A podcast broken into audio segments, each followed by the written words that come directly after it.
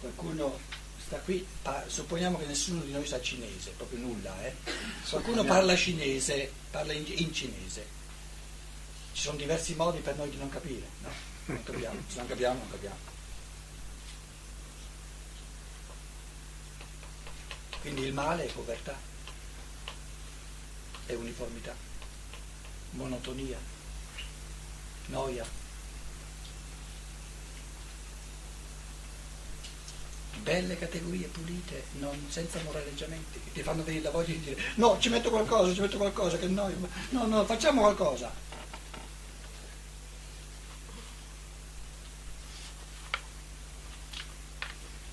Il male morale umano è il vuoto.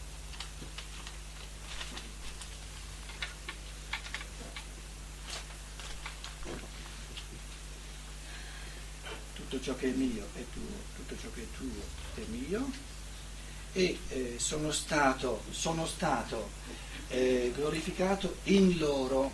Qualcuno chiedeva prima, perché parla al passato? Sono stato glorificato in loro.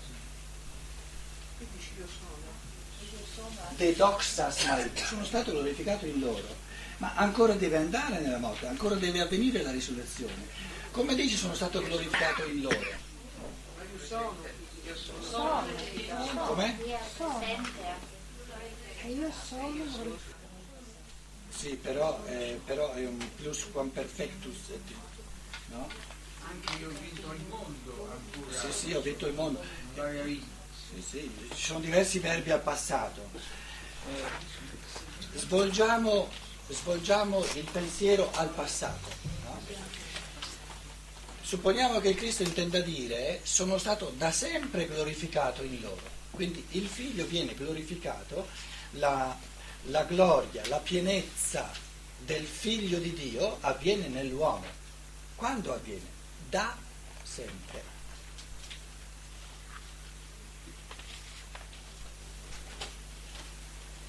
Perché il bambino non è un essere umano che ancora deve venire, è potenzialità al pensiero e alla volontà libera. Quindi da che uomo è uomo si glorifica nell'uomo la potenzialità, l'aspirazione, la tendenza, l'intenzionalità verso la creatività dello spirito nel pensare e nell'amare. È l'essenza dell'uomo, è la natura dell'uomo. Quindi la natura dell'uomo è una glorificazione, è una, un, un, un, un, portare a, dire, a irraggiamento le forze della libertà.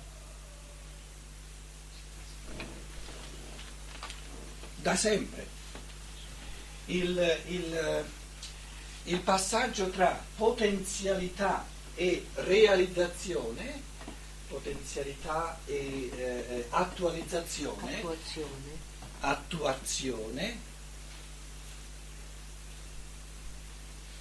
attualizzazione è un termine filosofico, te, te, dici che non c'è. Noi, in filosofia. Attualizzare vuol dire rendere attuale al momento, attuare vuol dire fare. Sì, noi in filosofia lo usavamo come, come attualizzazione della, della, potenzialità. A rendere attuale la potenzialità. Sì sì, rendere attuale la e perciò attualizzare Capito. la potenzialità. Però il linguaggio comune vuole che si usi soltanto per eh, contestualizzare, per sì, esatto. aggiornare e quindi attualizzare. Eh, certo.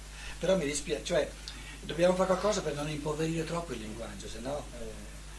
Allora, il fatto che l'attuazione della potenzialità no, avvenga nella seconda parte non significa che sorge che questa natura intrinsecamente rivolta alla creatività sorga soltanto la seconda parte, no? È stata creata così dall'inizio.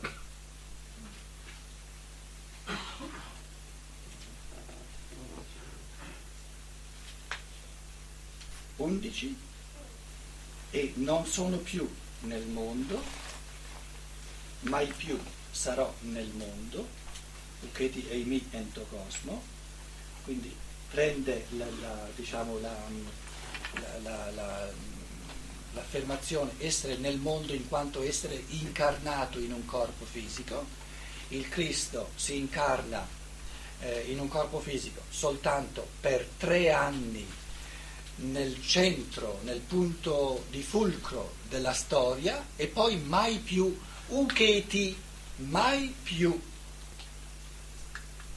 Perché anche nel cristianesimo sono successi tentennamenti sul fatto, ma va a vedere te se si, ripre- se si ripresenta di nuovo in carne e ossa. No, no, no, no, no, no. L'asse il perno di tutta la storia, di tutta l'evoluzione umana, sono quei tre anni di incarnazione, proprio incar- in nella carne di Gesù di Nazareth, del logos cosmico, e alla fine di questi tre anni dice mai più sarò dentro al mondo in quanto realtà corporea, incarnata.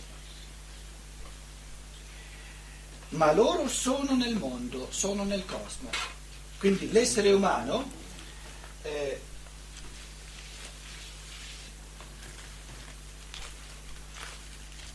intende dire io ora vado,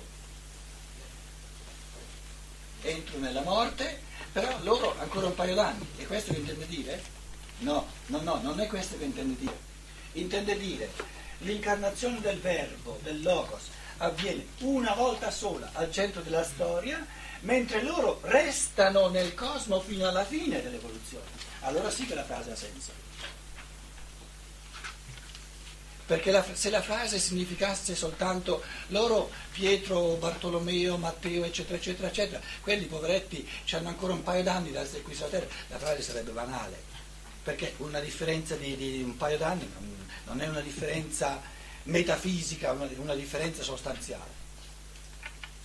Allora, diciamo che il fenomeno archetipico della svolta è il fenomeno che anticipa, che comprende in sé tutta l'evoluzione umana.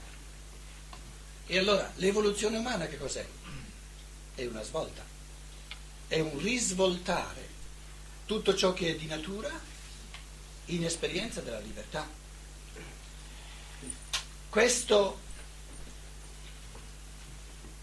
trasformare, far risorgere tutto ciò che è di natura in, in un'esperienza della libertà, nel pensiero e nell'amore, il Logos lo compie archetipicamente una volta, ma lo fa per noi, non è che, non è che lui ha bisogno di tre anni per farcela, capito? Mette lì tutta la fenomenologia e questa fenomenologia di trasformazione del mondo del padre in un mondo del figlio, dove tutto si corrisponde, questa fenomenologia della svolta è la fenomenologia del tutto, perché il tutto è porre la prima fase e poi trasformarla tutta. In altre parole, il, l'evento della svolta è l'archetipo di tutta l'evoluzione. Perché il tutto dell'evoluzione umana è di trasformare tutto ciò che è materia, tutto ciò che è natura, in una risurrezione ciò che, ciò che il verbo compie al centro, gli esseri umani lo compiono nel corso di tutta l'evoluzione.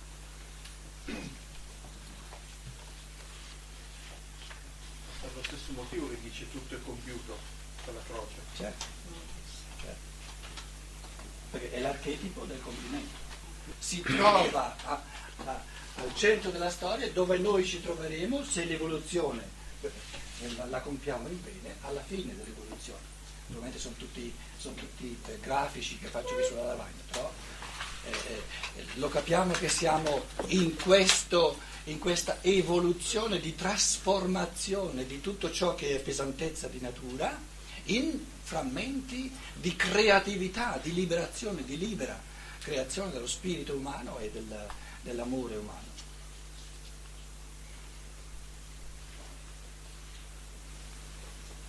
Dove deve essere possibile no?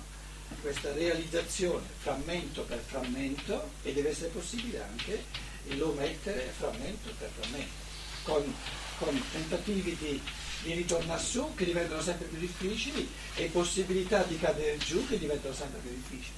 In altre parole c'è, c'è un, un, costituirsi sempre più, sempre più definitivo nella via del bene della realizzazione dell'umano o un costituirsi sempre più definitivo, diventa sempre più irrevocabile, proprio realmente irrevocabile, eh, nella, nella, sulla via dell'omissione dell'umano. E per, per realizzare sia l'uno sia l'altro l'uomo ha bisogno di tutto il tempo dell'evoluzione. Quindi quanto dura l'evoluzione? L'evoluzione dura tanto quanto l'uomo ha bisogno per realizzare tutto l'umano o per, per ometterlo. Quanto ci mette l'uomo a realizzare tutto ciò che, si, che, che è umanamente realizzabile? Tutto il tempo che ci vuole. Non lo può sapere in partenza, altrimenti sarebbe il Logos, perché il Logos è già alla fine man mano che si prova dice ce n'è ancora da fare. E la curva, no? proprio anche geometricamente, eh, queste sono forme, forme, anche del pensiero umano, no? cosa dice questa curva? No? Non è una curva delle azioni in borsa, eh? dice che è, è nella, proprio nella struttura del tempo che c'è un acceleramento finché si ricurva e diventa il cerchio dell'eternità. Perché c'è un'accelerazione? Perché i mutamenti sono più veloci. Com'è? I mutamenti sono più veloci. Perché? Perché? Deve essere così? O... Intuitivamente sì, adesso però spiegare perché non mi viene non Provaci, provaci. Perché è sempre un di più che c'è, cioè se c'è sempre più una, un'attività e la velocità aumenta, per forza non è inerzia, è un moto accelerato. Perché è accelerato? Per natura. Aumentano le forze. Non buttar, non buttar lì un... Perché si Spiegalo. rinforza in se stesso. Eh, Si eh, rinforza eh, gira, eh, gira, gira, eh. gira, gira, gira, alla fine arriva al massimo. Quando una persona eh, si sforza di capire qualcosa, eh, volevo prendere l'esempio di imparare una lingua, prendiamo prima un esempio più facile, e quando si impara una lingua, l'imparare va sempre ugu- con la stessa velocità? Arriva a un punto dove comincio a saperla così bene che diventa sempre più veloce, è nella natura della cosa. L'evoluzione del pensiero, uno se coltiva il pensiero si rende conto, eh, insomma in effetti mica uno si deve vantare, no? È oggettiva, è giustamente così, gioiamo anche de- de- del, del cammino del pensiero dell'altro, non soltanto in noi, ma è nella natura che più cose capisco e più sono veloce nel capire, se no non ho fatto progressi nel pensiero.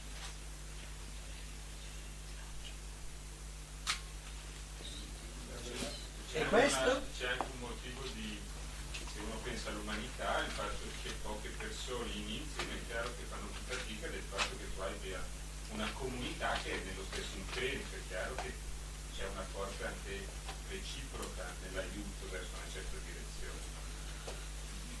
Perché il fatto che tante persone abbiano lo stesso impegno facilita la realizzazione di questo obiettivo. Allora, cosa ci dice questa linea che parte verticale, no? all'inizio fa questa direzione e poi diventa sempre più un cerchio? La coscienza divina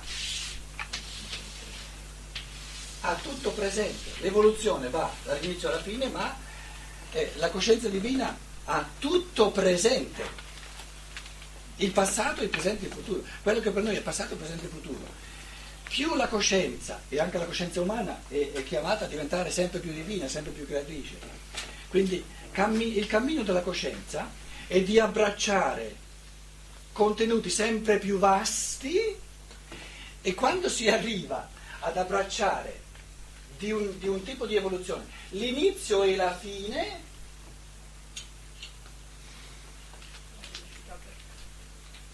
l'inizio e la fine non sono più uno prima e uno dopo sono compresenti. Allora cos'è l'eternità?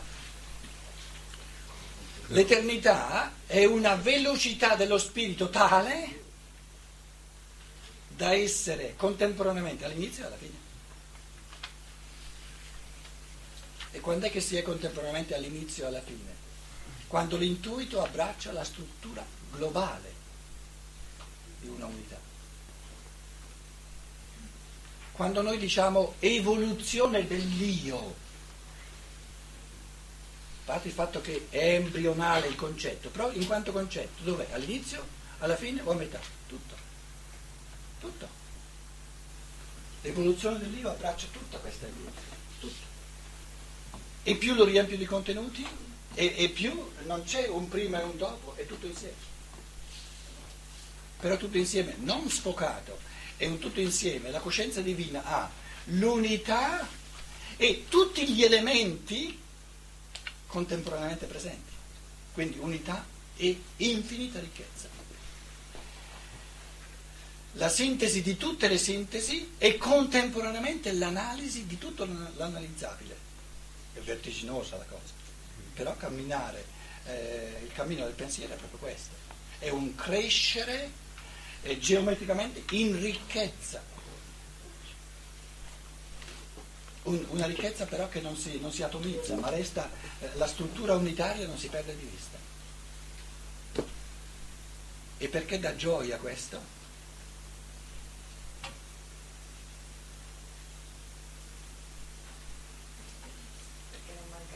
perché ti fa sentire a casa tua. Non c'è più nulla di estraneo che ti fa paura, perché vedi il senso del tutto, il senso, lo scopo del tutto, da dove viene, dove va. Quindi nulla dà più gioia all'essere umano, nulla realizza l'essere umano più della conoscenza. E amare significa far di tutto per aiutare l'altro a crescere come spirito. Quindi l'amore più grande è l'amore per la conoscenza.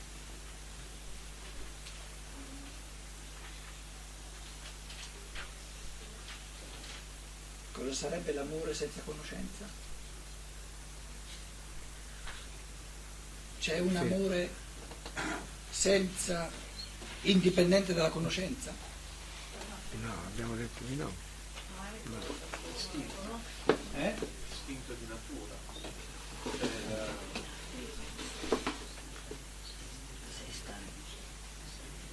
Quindi l'amore umano per natura si riferisce all'evoluzione dello spirito. È un amore verso l'evoluzione dello spirito.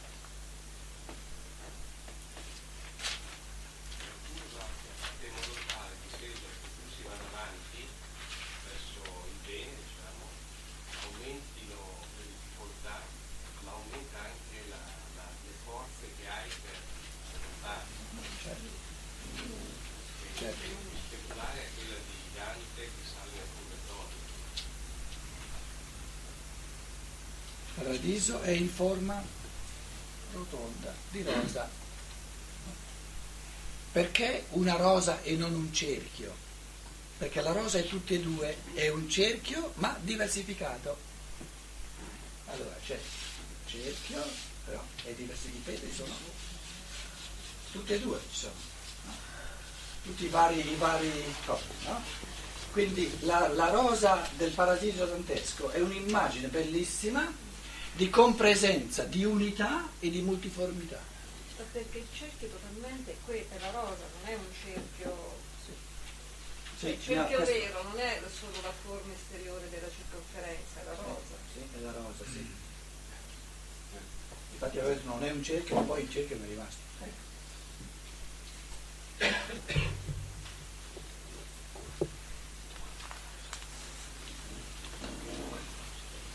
Il pensiero arriva a queste, non si scappa, perché vive di, vive di, di sintesi, di unità e di analisi, di multiformità infinita, come nell'organismo, come nel, nell'immagine dell'organismo.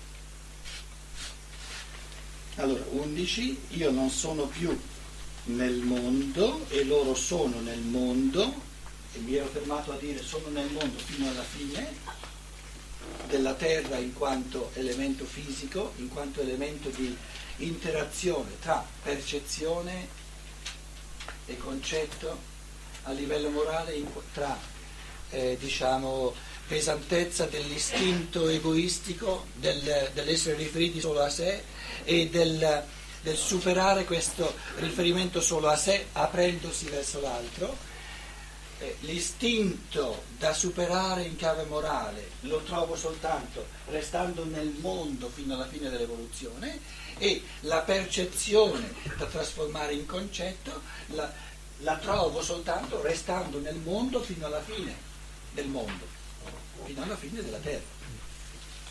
Io non sono, non sono più nel mondo, loro sono nel mondo e io vengo a te, vengo verso di te, quindi il figlio ritorna al padre, si, eh, si rende di nuovo spirituale, si rende di nuovo invisibile. E quindi eh, questo andare al padre, ritornare al padre, eh, l'abbiamo tradotto dicendo fa della terra il suo corpo,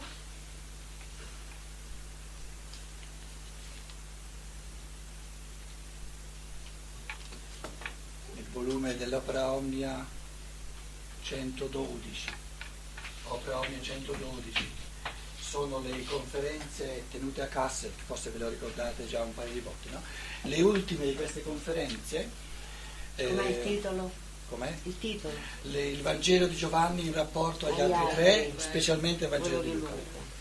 Le ultime conferenze di questo ciclo, ma proprio in un modo molto profondo e molto prolungato, Steiner descrive questa, diciamo, questo, questa, questa frase esoterica, andare al Padre significa entrare nella morte, andare nella morte, per trasformare ogni elemento di morte in un'esperienza di risurrezione.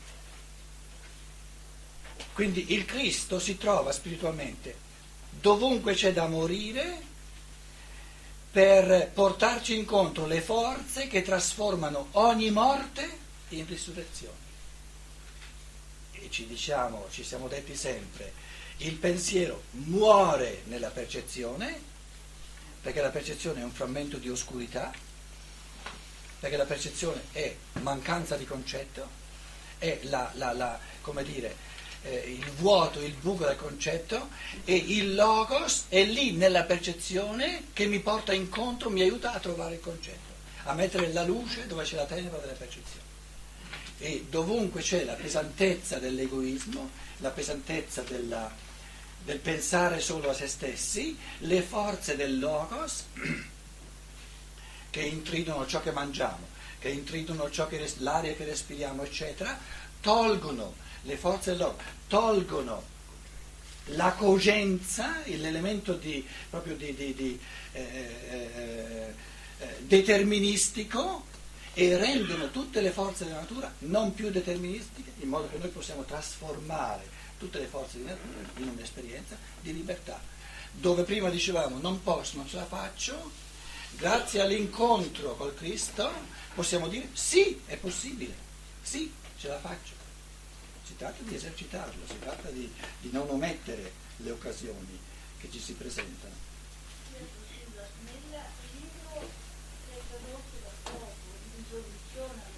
No, non ti sento, nel libro? Introdotta da poco, introduzione alla scienza sì. dello spirito. C'è questa prima, questa io devo dire, in queste notti, che non, ho, non avevo trovato ancora una spiegazione così chiara proprio di questo, della relazione tra pensiero e morte, tutto ciò che, che è anche esercizio, proposto come esercizio di concentrazione. E subito, la, nella prima, ho detto, Dio mio, ma nella prima conferenza subito si arriva con questa proposta e con una grande generosità, con una proposta molto, io l'ho vista, l'ho vissuta come una proposta molto generosa e sono contenta che ci sia, perché finora in un modo così offerto così aperto non c'è, così esplicito non c'è. In effetti non posso che darti ragione perché le abbiamo pubblicate in tedesco nell'edizione Archiati, adesso in italiano e io tutte e due le ho dovute proprio l'edizione, la, la redazione del testo tedesco l'ho fatta io in tedesco e in effetti facendo parliamo Spirito dell'esperienza dello Spirito Santo, del Logos, del Cristo, eccetera, di quello che possiamo mettere. No?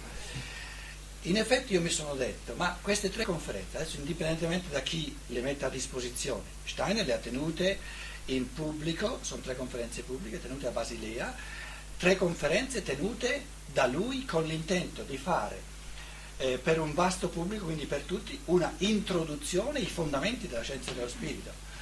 Io ritengo, ma non prendete questo come, come ricatto o come sarebbe troppo, mi fareste un torto, perché non è vero.